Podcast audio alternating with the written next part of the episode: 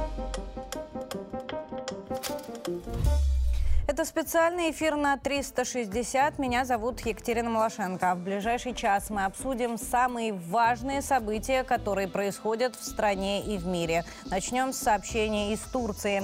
В турецкой провинции из-под завалов спустя сутки после землетрясения достали 14-летнего подростка. А, телеграм-каналы публикуют вот такие фотографии с места происшедшего. Судя по этим э, фото, подростку нужна медицинская помощь, но он находится в сознании. Более 100 российских спасателей прибыли в Турцию, чтобы помочь в ликвидации последствий землетрясения, сообщили в нашем МЧС. В зоне чрезвычайной ситуации развернут специальный аэромобильный госпиталь. А, вошли в эту группировку и кинологические расчеты. Спасатели привезли оборудование для поисковых работ. Работать спасатели будут в самых сложных районах и работать будут круглосуточно. Данные по погибшим и пострадавшим в результате этого землетрясения обновляются буквально каждый час. На данный момент известны вот такие цифры. В Турции погибли 3381 человек, ранены 20 436. Около 6 тысяч зданий разрушено. Мои коллеги собрали все последние данные в один материал.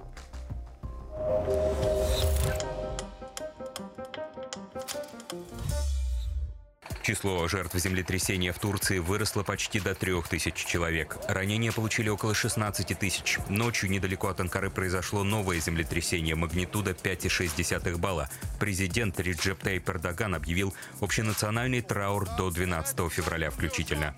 В стране и зарубежных представительствах приспустят флаги. Занятия в школах и университетах приостановили.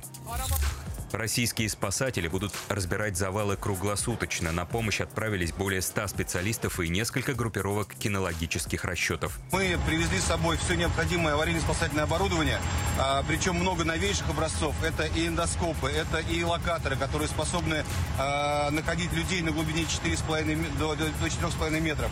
А, кроме, это, кроме этого, это большое количество аварийно-спасательного оборудования. В нашу аэромобильную группировку входит также и аэромобильный госпиталь, в котором входит несколько блоков. Это и реанимации, и терапевтические отделения, и многие-многие другие. Сотрудники МЧС направились в наиболее пострадавшую зону – провинцию Кахраман-Мараш. Там произошли самые первые толчки.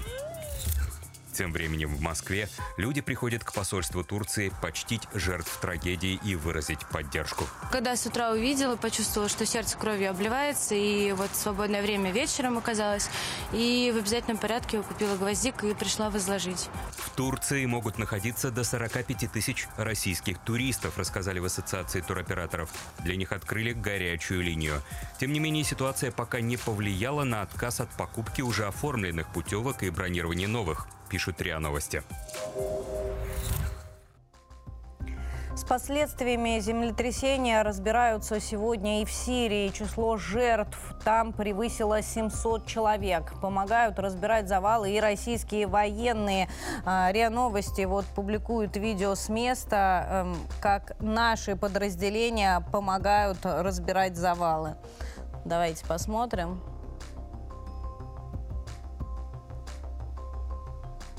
На месте работает техника и несколько десятков человек, в том числе наших военных и спасателей. Мои коллеги опять же собрали последние данные по э, Сирии. Э, давайте посмотрим.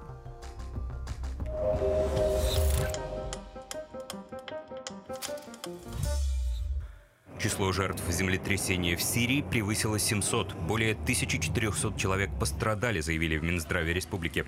Это не окончательные данные, подчеркнули в ведомстве. Основные разрушения в Латакии, Хаме, Идлибе и Тартусе. В Алеппо под обломками чудом выжил новорожденный. Его спасли при разборе завалов. Мать младенца погибла, сообщают СМИ. Ликвидировать последствия землетрясения помогают российские военные. Сводные отряды разбирают завалы сразу в нескольких населенных пунктах. Пострадавшим также помогают врачебно-сестринские бригады. В полуразрушенных городах выдают гуманитарную помощь, продуктовые наборы и предметы первой необходимости. На авиабазе Хмеймим создали мобильную группу военных медиков. Развернули четыре пункта приема донорской крови. Накануне Владимир Путин выразил соболезнование президенту Сирии Башару Асаду. Российский лидер предложил своему коллеге помощь в устранении последствий землетрясения. Асад с благодарностью согласился. Сирия также готова принимать гумпомощь от других стран при координации с Дамаском. Об этом заявил постпред республики при ООН Басам Сабак. Он передал письмо главы сирийского МИД генсеку организации Антонио Гутерришу. По словам дипломата, Дамаск готов открыть погранпереходы для доставки гумпомощи из-за рубежа. Собак отметил, Сирия будет работать со всеми, кто хочет помочь. Для российских туристов в Турции открыта горячая линия. Номер для тех, кто поехал по путевке э, плюс 7 499 678 1203. А для путешествующих самостоятельно плюс 7 495 695 45 45. Вся последняя информация вот по этим телефонам доступна. Ну а мы давайте перенесемся в зону украинского конфликта на линию соприкосновения. Телеграм-каналы сообщают о продвижении наших подразделений под Кременной. Отважные перешли реку Жеребец. Украинские войска оставляют здесь свои укрепленные позиции. Вот есть и видео в лентах новостей. Э, наши подразделения вытеснили э, ВСУ из их опорного пункта. Сообщается, что выжившие боевики бежали, побросав позиции, оружие и товарищей. Штурмовая пехота группировок «Центр» и «Запад» продолжает теснить врага в ходе наступления в сторону Лимана. И вот такими малыми группами наши продвигаются. Так, теперь давайте посмотрим, что происходит в Угледаре. Наступление продолжается и на Угледарском фронте. Э, есть у нас э, видео на этом видео танк морской пехоты прорывает оборону ВСУ. Обратите внимание, наши прорываются к опорному пункту врага и ведут огонь по окопам. Продвижение бронетехники, а за ней и пехоты обеспечивается огневым прикрытием артиллерии. Такая стандартная комбинация. Беспилотники проводят воздушную разведку и корректировку огня гаубиц, РСЗО, минометов точно наносят удары по координатам. Так мы потихоньку с вами подбираемся к Артемовску. Окружение Угледара идет по тому же принципу, что и операция в Артемовске. Там наши подразделения контролируют уже треть города. Причем, обращаю ваше внимание, сообщают об этом командиры ВСУ. Вот э, офицер э, ВСУ, господин Ярославский, заявил средствам массовой информации, что уже больше трети Артемовска перешло под контроль вооруженных сил России. Давайте зайдем на сайт газеты «Ру». Здесь как раз есть и цитата. «А, Российской армии действительно удается прорывать небольшие участки фронта, приближаться к нашим позициям. Сейчас город постоянно систематически находится под минометным огнем. Передает издание слова Ярославского из интервью «Настоящему времени». Организация включена Минюстом в список инагентов. Российские военные взяли под огневой контроль две основные дороги, ведущие из украинского тыла в Артемовск, пытаются окончательно перерезать пути снабжения города. А, также этот офицер подчеркнул, что сейчас Артемовск штурмуют регулярные войска. А, ЧВК «Вагнер» практически не участвует в этих боях. Ситуация в городе остается очень напряженной, а ситуация для ВСУ близка к критической. Накануне стало известно, что украинская армия утратила контроль над участком трассы Покровск-Константиновка. Как раз по этой трассе шло снабжение э, Артемовского гарнизона. Вот смотрим с вами карту, друзья. Здесь как раз показаны направления наступления российских сил. А, Еще Пушилин накануне заявил, что российским подразделениям удалось закрепиться в северной и восточной частях Артемовска. Здесь речь идет о Красногоре. Здесь тоже отрезаются все возможности подвоза, снабжения и резервов ВСУ. Но, тем не менее, им удается прорываться. Им удается прорываться. Вот есть сообщение, что ВСУ перебросили в район Ивановского из Краматорска дополнительный батальон, который будет... Э, соответственно, здесь стоять, чтобы предотвратить прорыв в направлении Часовой Яра. Сейчас, по сути, это единственный канал снабжения Артемовска для ВСУ. А, так, дальше смотрим Донецкое с вами направление. Здесь наши сосредоточены на уничтожении огневых точек ВСУ, опять же, для того, чтобы предотвратить обстрелы э, гражданских объектов и мирных районов. В распоряжении наших коллег из РИА Новостей оказалось э, как раз видео, кадры поражения блиндажа ВСУ нашей управляемой ракетой. Удар нанесен э, с помощью управляемой ракеты «Корнет». Это Авдеевское направление. Бой этот произошел в ночь на 6 февраля. Наблюдение за перемещением противника вдоль линии фронта и кор корректировка работы расчета э, осуществлялись при помощи специального комплекса оптика, электронной разведки и наблюдения «Ирония». Э, этот комплекс применяется уже давно на территории э, линии соприкосновения. Но опять же, э, Пушилин заявлял, что после освобождения Авдеевки украинские войска потеряют возможность обстреливать Донецк. И тогда город наконец-то вздохнет спокойно. А пока каждый день, как на иголках, наша корреспондент Ольга Мациевская сейчас работает в Донецке. 7 февраля, Донецк, многострадальная университетская улица. Но, тем не менее, на ней, если так проехать, длинная очень, можно увидеть очень много надписей, которые остались еще в магазинах с 2014 года на украинском языке. Когда люди впервые приезжают, они очень удивляются соседству ну, вот, разбитых всяких окон, следов от осколков, следов от снарядов и украинского языка, казалось бы. Но здесь с языком никто не борется. Но есть в этом плане вещи, с которыми стоило бороться, по моему мнению. Мы вчера были в Мелитополе с человеком, который освобождал Мариуполь военнослужащим.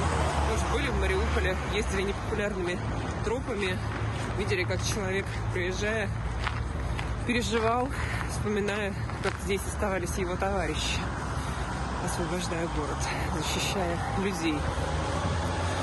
В Мелитополе мы с ним увидели табличку «Улица Героев Украины». Это сразу, естественно, вызывает вопросы и восклицания, как так. Решение переименования улиц в Мелитополе уже принято, есть указ. Возникли споры по незначительным поводам, которые никого бы не тронули, переименовывать ли улицу Ярослава Мудрого, улицу Роза Люксембург. Вот этот вопрос можно решать хоть годы. На самом деле ничьи чувства это не задевает. А вот такие переименования хотелось бы, чтобы проводили все-таки поскорее. Не должно быть такой таблички в центре города, напротив памятника героям Великой Отечественной войны, что все прекрасно понимают, что под героями Украины имелись в виду не прекрасные украинцы, которые переводили через дорогу бабушек, а именно те, кто сейчас, вот поэтому, в том числе городу, и по этой, в том числе улице, пускает снаряды. А в этот момент в Киеве гадают, чем закончится украинский конфликт. Вот экс-советник э, офиса Владимира Зеленского Алексей Арестович предрек Украине корейский сценарий. Повторит страна его историю двух Корей. А, он сказал, что нужно сделать так, как в Южной Корее, потому что в Южной Корее как раз есть гарантии, то, чего требует Украина. Ну а какая часть Украины повторит этот, эту историю, этот сценарий, пока остается загадкой. Вот о чем говорил Арестович. Выход из этой войны, давайте мы уже побудем более откровенными, чем Рент, он может быть совсем не таким, как нам всем казалось еще полгода назад. Или там еще три месяца назад, особенно после успехов Херсонской операции, все остальные. И нам же не только нам Ходжес говорил, что мы Крым освободим, там, да, уже да, начнем да. зимой освобождать и прочее, прочее. И это не потому, что коварные американцы не дают оружие и затягивают. Хотя могли бы дать и больше, у них есть эти резервы. А потому что, в принципе, для этого нужна там, например, 1400 идеально подготовленного, вышкаленного, вооруженного с ног до головы натовским оружием войска, чтобы всерьез это перемолоть, освободить всю территорию. Оно у нас есть? Нет. В ближайший год будет? Не будет. Ну а сейчас с нами на связи наш первый сегодняшний эксперт Василий Алексеевич Дандыкин, капитан первого ранга запаса, военный эксперт. Василий Алексеевич, здравствуйте, рад приветствовать. Доброе утро. Василий Алексеевич, вот интересное такое предположение сделал Арестович, предрек сценарий двух Корей. Как вы думаете, какова вероятность, что он сбудется? Ну, он много чего до этого говорил. Сейчас говорит о двух Кореях, это уже не первый раз. Я думаю, это маловероятный момент, на мой взгляд. Э, все идет к тому, что э, сбудется то, ради чего мы начинали специальную военную операцию. Вот. А начинали мы ее, естественно, это освобождение Донбасса. Что сейчас происходит, мы вот сейчас видели, смотрели. Э, это героические действия наших бойцов. Э, нелегко, трудно, но продвигается. И э, я думаю, что близок час, когда все это случится. Ну и не забываем о том, что мы говорили денацификация и демилитаризация. Это очевидно. Поэтому все это должно происходить.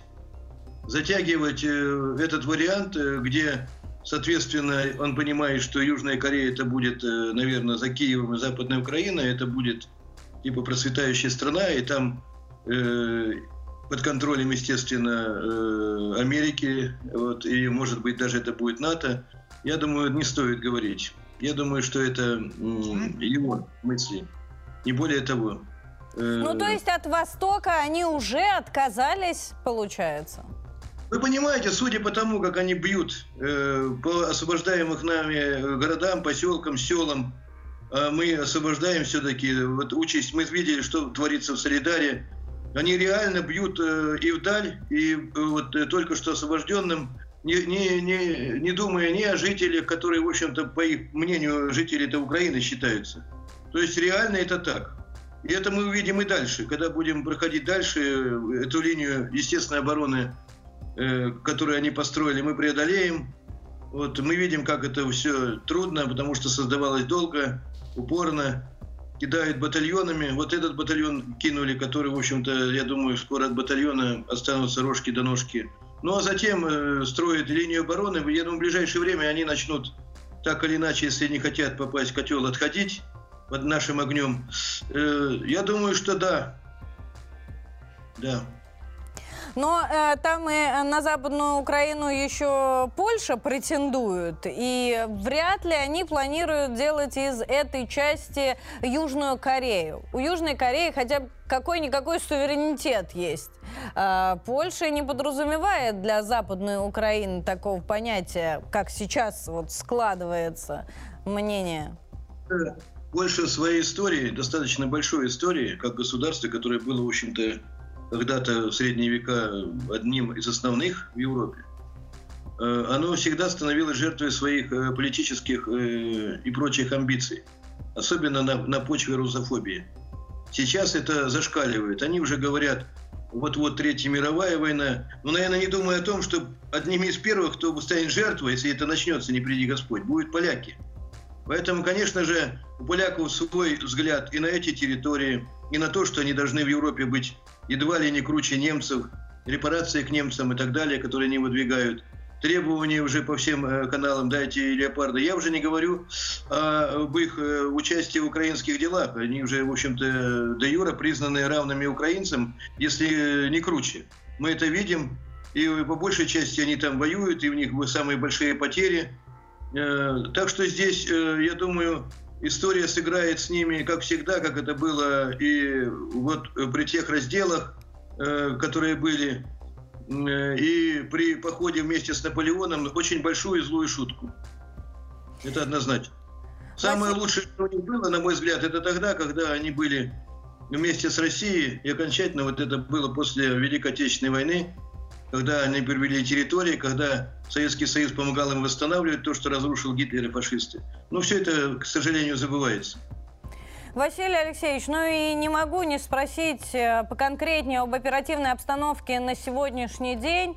А, вот Артемовск, две трети города контролируются нашими, а, но а, окончательно перерезать пути подвоза резервов и выхода из города мы почему-то не можем. Почему нельзя сомкнуть уже наконец это кольцо?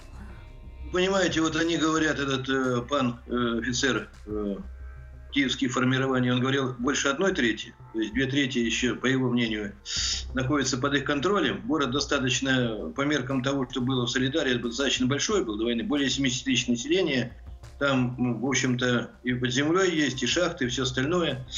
Э, я думаю, что это, конечно же, сказывается из географии, в которой он находится, и, конечно же, э, вот э, с наличием и огневых средств – и живой силы, которая э, идет, и с теми вот решениями Зеленского, киевского э, режима, естественно, наверное, указаниями уже сейчас, может быть, из э, спонсоров, хотя говорят, что они говорили, чтобы они отходили. Это город для них знаковый в определенной степени, может быть, даже больше, чем значил Мариуполь. Вот. И я думаю, что тяжело э, дается э, все это дело, но э, мое глубокое убеждение, что Дорогу все-таки эту перережут, которая идет туда, на Часов Яр. И ну, у них сейчас еще сохранился шанс отойти э, на те позиции, которые они собираются выстроить Краматорск, Славянск и так далее. Вторая линия обороны. И она вот именно что создается. Если этого не 8 лет бетонировались и копали, и все, и пристреливались, то там, я думаю, э, ситуация будет, я думаю и верю, будет Э, скажем так, ну не говорю слово попроще, потому что это, это все серьезно, но э, они это отлично понимают, что вот развернувшиеся наши силы, с учетом того, что резервы до сей поры много резервов не введены, вот, чревато для них потерей всего Донбасса. Да, вот поэтому... спасибо. Спасибо, Василий Алексеевич. Э, Василий Алексеевич Дандыкин, капитан первого ранга запаса, военный эксперт с нами был на связи. Рискну предположить, что чем дольше э, ВСУ будут э, обороняться в Артемовске, тем больше у них же будет времени строить эту вторую линию обороны. Но я думаю, что в нашем Министерстве обороны тоже знают этот факт. Тем временем мы с вами много обсуждаем западное оружие, а мало уделяем внимания нашему. Появляются сообщения, что в России нарастили выпуск снарядов «Краснополь» против танков НАТО. Сейчас покажу вам э, соответствующую статью. Э, это как раз те самые снаряды, которые планируются применять против э, леопардов и против абрамсов. Темпы производства управляемых артиллерийских снарядов в этом году еще э, вырастут. Здесь как раз есть цитата источника. Высокая точность снарядов «Краснополь» позволяет поражать одиночные малоразмерные цели противника, в том числе подвижные, например, танки, что неоднократно доказано нужна в боевых условиях на практике. А, Краснополь э, стреляет на расстояние до 25 километров и позволяет добиваться прямого попадания в объект. Э, применяются эти снаряды и сейчас в зоне соприкосновения. Э, мы периодически получаем сообщения такие с ленты, э, но доверяем, как всегда, только оперативной информации Министерства обороны. И вот мои коллеги проанализировали последние заявления. Давайте посмотрим.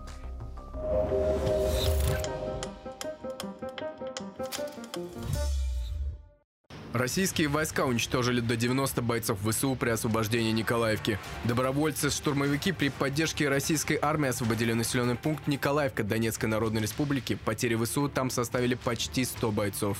Это важный пункт обороны ВСУ. И дальше уже идет э, раздоловка, э, тоже важнейший пункт укрепленный по дороге на Северск. То есть после Раздоловки уже сам Северск, а, а, который, по мнению экспертов, гораздо проще взять, а, чем иные пункты обороны украинских военных, потому что он очень неудобно расположен и достаточно хорошо простреливается, и в принципе, я думаю, что с ним будет меньше проблем, чем с Артемовском. Министерство обороны сообщило, на Донецком направлении в ходе успешных наступательных действий добровольцы штурмовых отрядов при огневой поддержке ракетных войск и артиллерии южной группировки войск освободили населенный пункт Николаевка ДНР. За сутки на данном направлении уничтожено до 90 украинских военнослужащих, две боевые машины пехоты, две боевые бронированные машины и гаубица Д-30. Вагнеровцы и другие спецподразделения российских войск успешно продвигаются, и украинцы покидают свои боевые позиции. А, это говорит о многом. А, прежде всего о том, что не хватает боеприпасов. Мы не даем подвозить боеприпасы, что сказывается, естественно, и на потерях украинских военных. Ежедневно там более 100 человек на направлении. Вот. И, соответственно, нижайший моральный дух. Об этом говорят сами украинские сети социальные сети, что офицеры докладывают, что а, солдат не меняют, нет ротации. А, у солдат единственная была мотивация сражаться только за деньги, и ее сейчас тоже нет. Нет такой мотивации. О тяжелом положении на Донецком направлении уже заявляет в открытую и глава украинской хунты Владимир Зеленский. Также на Купянском, Краснолиманском и Южном Донецком направлениях в результате огня артиллерии наступательных действий группировки войск «Центр» и «Восток» нанесено поражение механизированным воздушно-десантным десантно-штурмовым бригадам ВСУ в районах ЛНР, ДНР, Харьковской и Запорожской области.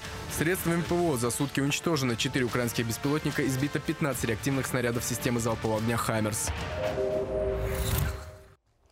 Ну а мы продолжаем. Я напомню, работаем в прямом эфире, работаем вместе с вами. Смотрите нас на всех наших площадках в соцсетях и оставляйте комментарии. Самое интересное совсем скоро озвучим в эфире. А тем временем к нам присоединился мой коллега Гея Саралидзе. Очень рад тебя видеть. Всех приветствую. Здравствуйте. Гея, давай начнем а, с нашей телеги. У нас есть эксклюзивные комментарии жителей Мелитополя, которые говорят о том, как теперь искать работу в городе. А, он уже на экране. Давай послушаем, о чем говорят люди.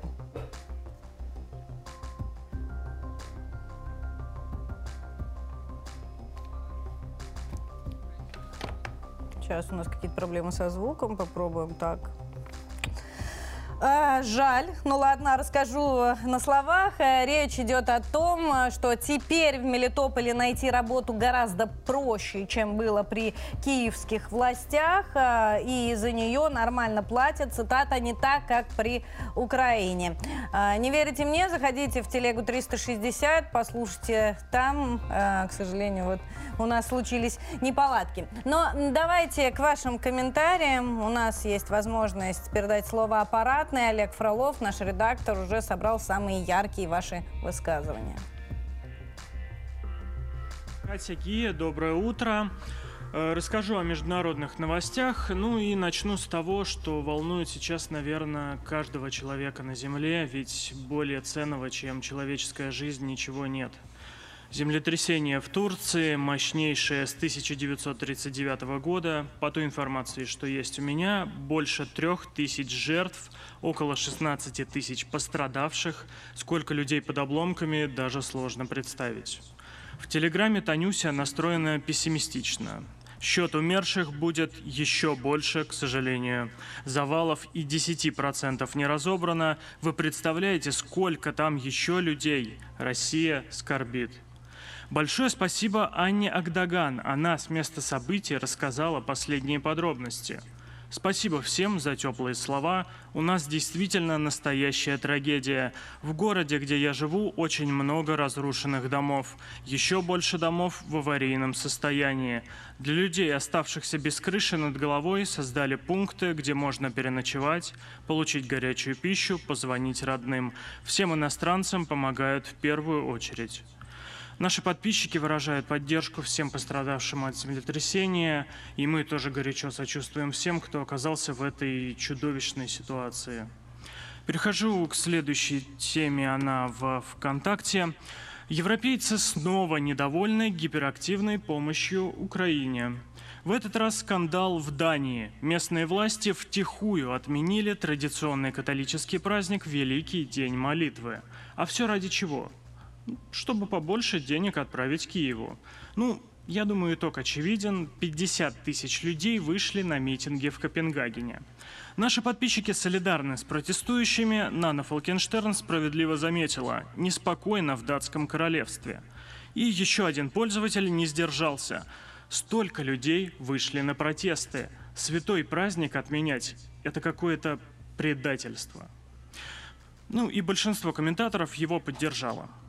Продолжайте и дальше оставлять свои мнения в наших соцсетях, а именно во ВКонтакте, Телеграме и Одноклассниках. Самое интересное озвучим в прямом эфире. Катя, Гия, вам слово. Олег, спасибо тебе за твою работу. А у меня есть сообщение от Соединенных Штатов. США заявили, что пытаются укрепить военный потенциал Украины на долгосрочную перспективу. А продолжительность конфликта их мало интересует. Об этом заявил в понедельник помощник президента США по национальной безопасности Джейк Салливан. Я сейчас, э, друзья, покажу вам, соответственно, э, статью. Э, писали об этом и Financial Times, Times. А, ну вот мы сейчас на ТАСС увидим его цитату. «Мы думаем не только о сегодняшней битве, — говорит Салливан, — но и о будущем потенциале Украины, чтобы она могла защитить себя и сдерживать российскую агрессию в перспективе». А, то есть э, Салливан считает, что российская агрессия имеет а, постоянный характер. Да ничего Салливан не считает. На самом деле э, очень любопытное там э, э, было интервью одного из украинских политологов, который, я так понимаю, сейчас на Украине не, находит, не находится, иначе бы ему э, на свободе, шею. да, ну точно не знаю, как уж живым, но на свободе ему не бывать. Он абсолютно четко обозначил э, разницу между тем, что на Украине считают победой своей, и тем, что считает Запад. Так вот, э, э, он сказал о том, что на Западе часть считают, что если даже Киев сохранит 50% своей территории, да, и, собственно, город Киев под своим контролем, это будет считаться успехом. Вот. Э, кто-то считает, что, в принципе, сохранение хоть в каком-то виде Украины и, самое главное, нанесение какого-то существенного урона России и ее потенциалу военному в том числе, это, вот это уже будет победа и так далее. Это очень сильно разнится с тем, что значит, в качестве пропаганды в Киеве называют своей победой. Я напомню, там возвращение всех своих, э, как они считают, э, там утерянных территорий, включая Крым, Донбасс там, и так далее, э, денежные репарации, ну и вообще чуть ли не развал России. Поэтому вот видение мира, оно разное. И ну как... вот Арестович уже ближе, мне кажется, к реальности, когда он говорит про две Кореи. Ну, знаете, Арестович, это же человек-флюгер абсолютный. Он может как всего... любой украинский чиновник. Он не чиновник, в том-то и дело. Он там, скажем так, пропагандист. Да? Э, вот. Сейчас он перешел в какое-то другое качество. Надо посмотреть, что из этого выйдет. Он такой сейчас э, Э, человек, который, шут которому позволено практически все. Да? Он там говорит о таких вещах, которые, э, ну, представить, что кто-то еще, даже приближенный или не приближенный к власти, будет говорить, очень трудно. Поэтому... Но это говорит о том, что кто-то позволил ему говорить эти вещи, значит, кто-то его э, финансирует, кто-то дергает за эти ниточки. Скорее всего, скорее всего. Трудно предположить. И кто-то повыше Зеленского. кто-то повыше Зеленского, ну, может быть. Повыше Зеленского я знаю два. Руководство Великобритании и Соединенных Штатов Америки. Вот. Даже, даже а не руководство кажется, Евросоюза. Все повыше Зеленского, кто ну, управляет Не, ну, смотря Украиной. что считать, там нет. Нет, Зеленский э, и его там вот приближенные, э, они, если говорить внутри украинскую историю, они зачистили поляну политическую, ну вот, практически окончательно. Там просто никто возвысить голос не может против. Это надо четко абсолютно понимать. Да, все, кто даже ну, внутри как бы какой-то оппозиции, не, не по поводу войны там, а просто каких-то решений, э, вы посмотрите, что творится. Другое дело, что есть силы, которые поддерживают, ну, например, Залужного, да. Э, вообще считается, что Залужный это креатура Соединенных Штатов Америки напрямую, да, минуя Зеленского. Э, в то время как на Зеленского больше влияют британские спецслужбы и Британия. Но вот это вот противостояние, о котором, кстати, и на Украине пишут, и в мире пишут очень много, в том числе числе там американская, британская пресса, это она, судя по всему, действительно есть. Ну так Залужного сменит Зеленский или нет? Ну, я Очень не... старается Нет, сейчас. Нет, ну Зеленский э, сможет Залужного сменить только в одном случае, если ему дадут на это право да, и дадут право именно из Соединенных Штатов, чьей вот креатурой, безусловно, является Залужный. Залужный общается с э, руководителями военных ведомств Соединенных Штатов, ну, с тем же Милли, э, да, руководителем Объединенных Штабов США, минуя Зеленского. Ну, то есть у него прямой контакт. То есть там на этих переговорах Зеленский не сидит. И что там говорят, и что он говорит о положении, да, докладывая американским военным, Зеленский может даже и не знать. Поэтому нет, Зеленский своей волей Залужного сменить не может. А, Гей, я еще хотела вернуться к Салливану, потому что обсуждалась на этом совещании в Штатах еще и поставка F-16. Они вновь подтвердили, что допускают возможность таких поставок на каком-то этапе, а, но сейчас вернулись к, сослались на Байдена, вернулись к его утверждению, что сейчас это не целесообразно. Ну, там само по себе утверждение гениальное было, что F-16 не могут быть поставлены, потому что они должны быть здесь. Это совсем другая ситуация. Что имел в виду Байден, ну, трудно сказать, кроме того, что он не хочет поставлять F-16. А, и, и, э, поставки авиации, что американские F-16, что Рафаль французских, будут только в одном случае. Если они будут уверены, что у Украины есть возможность подавить наше ПВО.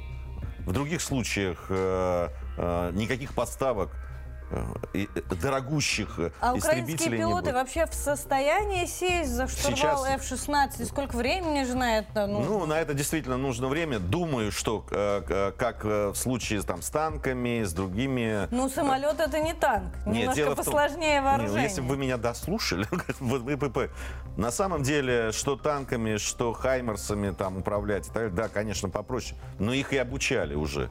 Да, вот это э, разговоры о том, что да, мы сейчас поставим и начнем обучать, это вранье все. Обучали, есть ощущение, что некоторым э, э, владеть некоторыми видами оружия, в том числе, может быть, и танками, начали еще до начала СВУ до начала специальной военной операции. Потому что э, такие, э, такие факты и такая информация была о том, что э, частично Э, уже в Германии, особенно в Великобритании, э, часть военных украинских уже обучалась э, на западном вооружении. Еще задолго до начала боевых действий. Поэтому вполне возможно, что какие-то, я не скажу, что много, но какие-то из пилотов украинских уже в принципе стали обучаться еще раньше. Вот. Но дело не в этом. Э, да, они могут их там посадить, могут посадить в конце концов поляков каких-нибудь там или прибалтов, которые за это время уже были обучены. Тут вопрос в другом. Ну, в качестве, конечно, не, действующих военных, а там отпускников, как это называется. Вот. Но они тут эту дорогостоящую невероятно технику просто под наше ПВО подставлять не будут. Только если у них будет возможность подавлять наше ПВО и более-менее э, иметь возможность защищать э, эти истребители. До этого момента они их поставлять не будут. А Зеленский тем временем собрался посетить саммит ЕС в Брюсселе. Состоится он 9-10 февраля. Об этом сегодня написали в Financial Times. Э, лидеры Евросоюза планируют пригласить э, Зеленского выступить с речью. Как стало известно, э, Зеленский собирается, но журналистам заявил, что в любой момент может отменить свой визит в целях безопасности или ради необходимости пребывания в стране и решения неотложных проблем. Вот что сказал Зеленский. А, поедет, не поедет? Не К знаю. чему вот этот весь концерт не, э, о его необходимости? Не знаю, поедет, не поедет. Совсем недавно прошло вот э, в Киеве заседание, да, куда приехали э, все европейские там э, функционеры. Ну, результат ноль для Украины, абсолютно ничего. Кроме слов э, гипотетической поддержки, слов о том, что Европа будет до конца рядом с Украиной и так далее. Никаких там серьезных решений принято не было. Думаю, что и на этом саммите Евросоюза ничего подобного не будет. Надо посмотреть уже э, и на вот этот десятый пакет евросанкций, который, собственно, э, как они говорят, закрывает дыры в предыдущих пакетах. Вот. Э, знаете, когда бывает, вот пакет порвался, его кладут в другой пакет, чтобы не протекал. Вот примерно такие санкции они вводят военные, военная помощь, ну, так, которая уже э, просто выскребают все, что можно. Это видно по поставкам танков, когда та же Испания там сначала то чуть ли не 100 танков или 200 говорила, что поставит. В итоге 4, и то непонятно, они вообще в каком они техническом состоянии и вообще доедут они Ну до вот накануне ФРГ обиделась, что э, до того, как они согласились, весь мир кричал, вся Европа горела желанием отправлять танки. Как только немцы сказали хорошо, все умыли лапки и переложили эту ответственность на немцев, а у немцев, э, у самих э, танки нужны из разных немцы, деталей собирать. Немцы, по-моему, это они свою обиду на Соединенные Штаты Америки, которые, ну, про, просто их надули надули в очередной раз, э, заявив о том, что они поставляют да, свои Абрамсы э, и подтолкнули таким образом Германию заявить о поставках леопардов. На самом деле это вот такая сублимированная обида на США, не на всех, как бы ее, э, но на самом деле больше всего, конечно, их задело поведение Соединенных Штатов Америки, которые пообещали Абрамсы, в итоге сказали, что они, да, будут, но будут не в том количестве, в котором изначально, будут, может быть, в конце года, года, но, скорее всего, в следующем. Задело поведение Соединенных Штатов Америки и Китай. Как все мы знаем, у нас есть новости по поводу сбитого аэростата. Обломки сбитого китайского шара доставили в ФБР для изучения, сообщает телеканал CNN. По его данным, в Пентагоне использовали мощные глушилки, чтобы аппарат не мог собирать какие-либо сведения. США не планируют возвращать Китаю остатки этого а, аэростата, заявил представитель Американского совета национальной безопасности Джон Кирби. Из-за этого инцидента, как результат, ухудшились отношения Вашингтона и Пекина, но так считают только в Пекине. Джо Байден сказал, что он понятно все объяснил, а, почему э, Китай принял такое, ой, США приняли такое решение по китайскому шару, и Китай должен их понять и простить, вероятно. Ну, э, э, Байден точно абсолютно кривит душой, потому что э, отмена визита Блинкина, который должен был поехать в Китай, это решение не Китая, это решение Соединенных Штатов Америки. Значит, э, все-таки каким-то образом повлияло это на э, Соединенные Штаты Америки. Вообще надо сказать, что ну, для Байдена это ну, очень неприятная вещь. Можно сколько угодно иронизировать над этим шаром, но надо почитать просто американскую прессу и то, что сейчас э, творится там в стане республиканцев, которые э, так воодушевлены всем этим э, историей с шаром. Э, бай, у Байдена и так э, проблемы.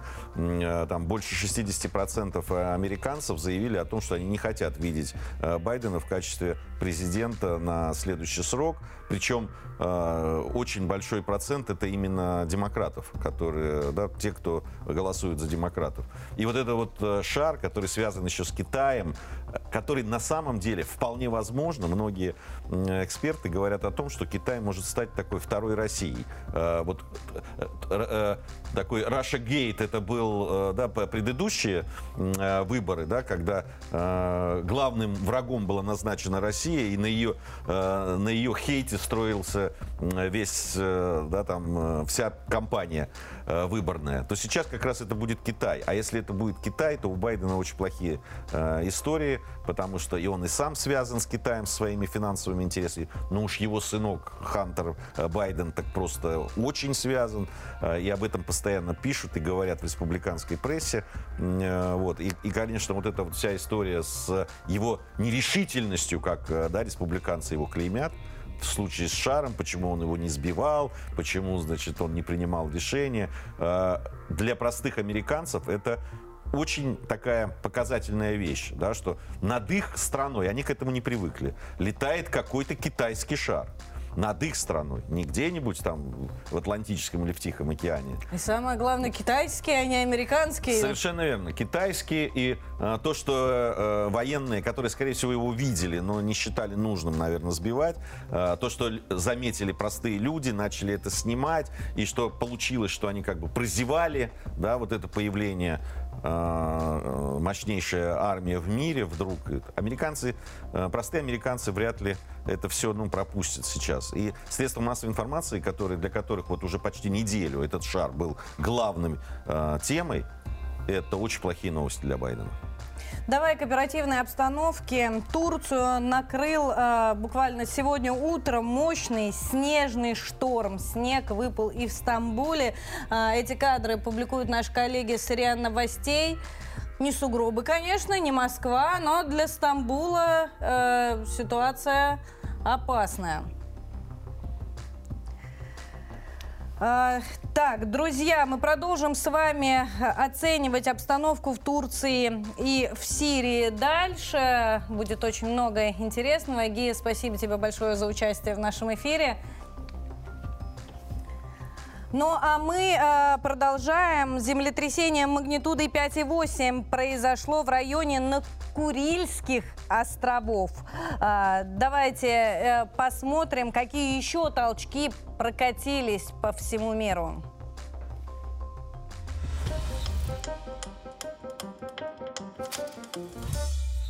Ночным ударом подземной стихии все не закончилось. Во второй половине дня землетрясение с новой силой обрушилось на Турцию, Сирию и ближайшие к ним страны.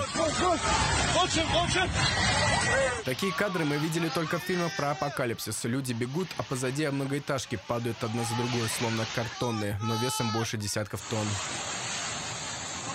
И это при том, что люди еще после первой волны не успели выбраться наружу. Теперь их с головой накрыли новые груды камней. Местным спасателям важно добраться до тех, кто ждет помощи под слоем пыли и бетонных плит. Ведь непонятно, сколько еще люди смогут там продержаться. Вот так из-под асфальта достали чудом выжившую девочку. Спасатели выпускают из рук уцелевших детей, словно не верят, что их удалось вытащить. В Турции успели эвакуировать людей из дома престарелых. У них не было времени на то, чтобы схватить документы или хотя бы куртки. Выбежали на улицу, в чем было. Теперь совершенно босые, без верхней одежды, сидят на морозе и ждут спасателей. Но самое главное – живые. Власти Турции чуть ли не каждый час объявляют новые данные о погибших. Их количество выросло почти до полутора тысячи. В это время в Сирии погибли более 400 человек. Теперь жилые кварталы не узнать. Все усыпано обломками.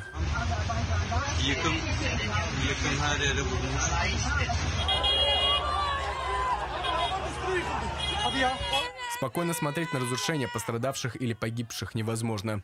Помочь Турции и Сирии с завалами решили в России. Сотрудники МЧС уже экстренно вылетели из страны. Кроме того, Сергей Шойгу дал указания командующего российской группировки войск в Сирии. Он распорядился, чтобы к работам привлекли 300 российских военных и 60 единиц техники. Не остались в стороне и Грузия, Азербайджан, Катар, Ливан, Объединенные Арабские Эмираты, Польша, Сербия и многие другие страны. Все они отправили спасательные группы в Турцию и Сирию. Во второй половине дня толчки ощутили в Казахстане, Сочи и Ираке. В последнем, к слову, находится российская делегация. Землетрясение застало Сергея Лаврова и Марию Захарову в Багдаде во время переговоров. В здании затряслись люстры и мелкие предметы. Несмотря на это, встречу с властями Ирака не отменили. Обсудили все запланированные темы, ведь стихия для россиян – это не причина откладывать важные дела на потом. Мы продолжаем. Друзья, в Новороссийске второй день сильный шторм. Ветер более 30 метров в секунду по всему городу. Отключение электричества. Власти призывают не отпускать детей без сопровождения. А, вот какие кадры публикуют э, в средствах массовой информации, в телеграм-каналах. А, поземка, метель. Для Новороссийска, конечно, тоже необычная ситуация, как и для Турции серьезные волны, море неспокойно. А, многие из ученых уже связывают непогоду с э, землетрясениями, которые произошли накануне. Э, вот так Земля реагирует на происходящее в мире. Наверное, сейчас говорят разные предсказатели. Ну а с нами на связи есть эксперт и ученый Сергей Александрович Пулинец, главный научник, со, научный сотрудник Института космических исследований Российской Академии Наук. Сергей Александрович, здравствуйте, рад приветствовать вас в эфире. Здравствуйте. Сергей Я Александрович, пообщаться. Первый вопрос. А, связаны ли э, сегодняшние сообщения из разных регионов с Курил, из Новороссийска, э, с Тайваня, из Японии о непогоде с теми землетрясениями, которые произошли накануне? Буквально весь мир э, трясло. Ну, я бы не стал так нагнетать. Если вы посмотрите внимательно на каталог землетрясений – то э, общий фон, он немножко повышен, но это связано с тем, что мы находимся в периоде э, вокруг полнолуния, а гравитационное воздействие взаимодействия Луны и Земли приводит к напряжению, образованию дополнительных напряжений в земной коре. Обычно в, этой, в эти дни немножко увеличивается сейсмическая активность, но вот те э, величины, которые мы видим на каталоге, 4, 5, они, в общем-то, не являются критичными.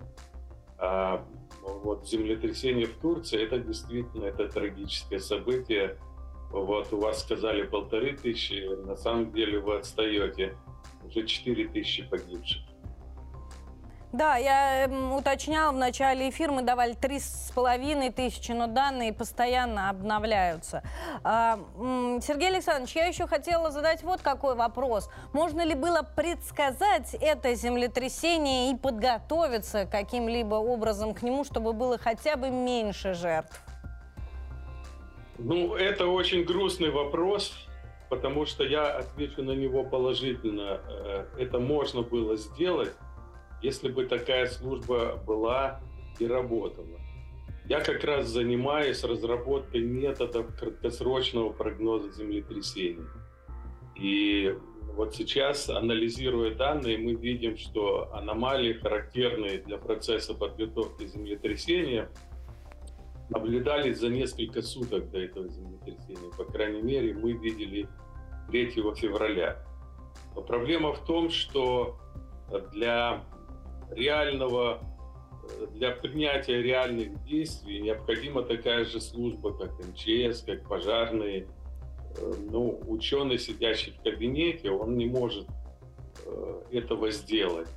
Но даже если бы я вовремя это увидел, ну как я поднял бы трубку и Эрдогану позвонил, нету механизма, который позволял бы осуществлять все эти действия.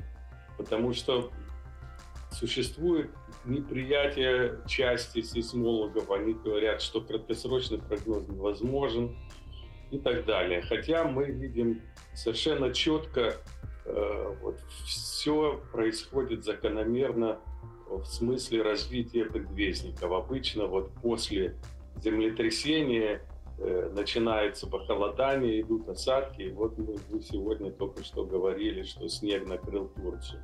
Это результат реакции атмосферы на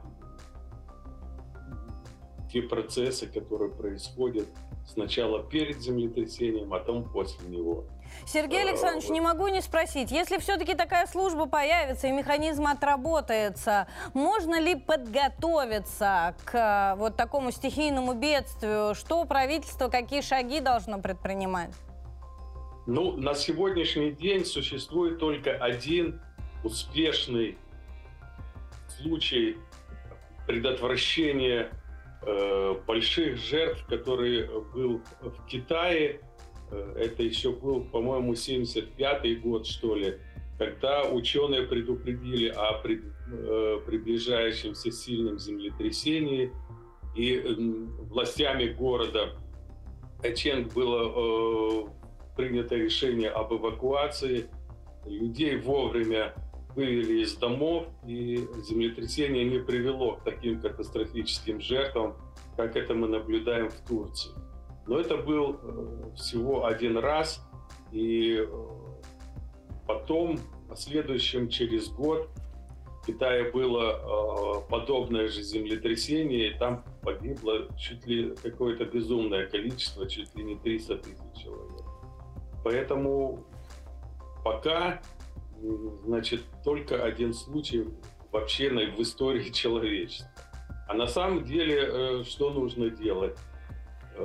Нужно отключать газ, электричество, выводить людей на улицу, э, чтобы вот эти падающие дома своими обломками не, за, не задавили людей. Их нужно уводить из тесных улиц, из кварталов э, с большой заселенностью.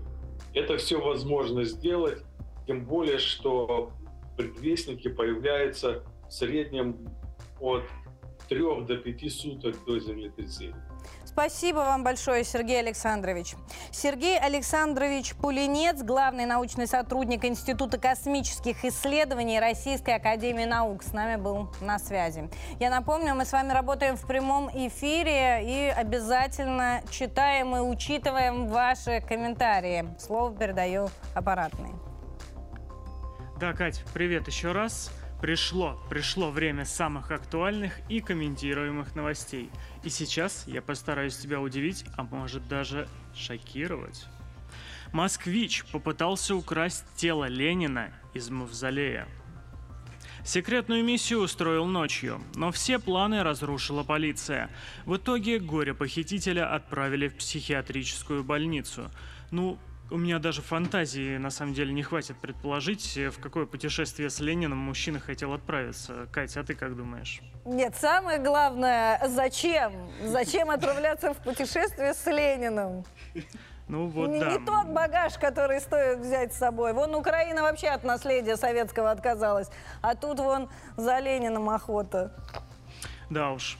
И вот э, в «Одноклассниках» Мила Шульман считает, что задержанный любитель острых ощущений. Не вор, не грабитель.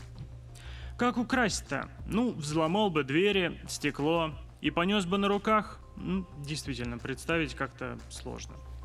Ну, а Михаила Городкова ситуация развеселила. Ограбление века, если бы удалось. Сценария для американского блокбастера «Миссия невыполнима 24».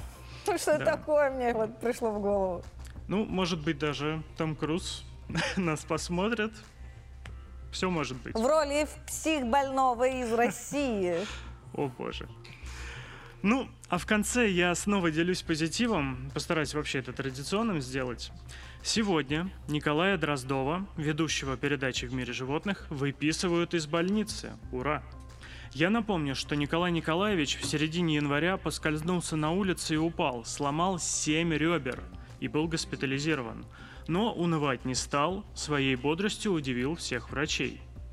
Ну и в Телеграме Андрей Наливайко поделился интересными подробностями. Дроздов – красавец. Когда упал, целый день терпел боли от переломов. Никому не сказал, не хотел портить жене день рождения. И только потом признался.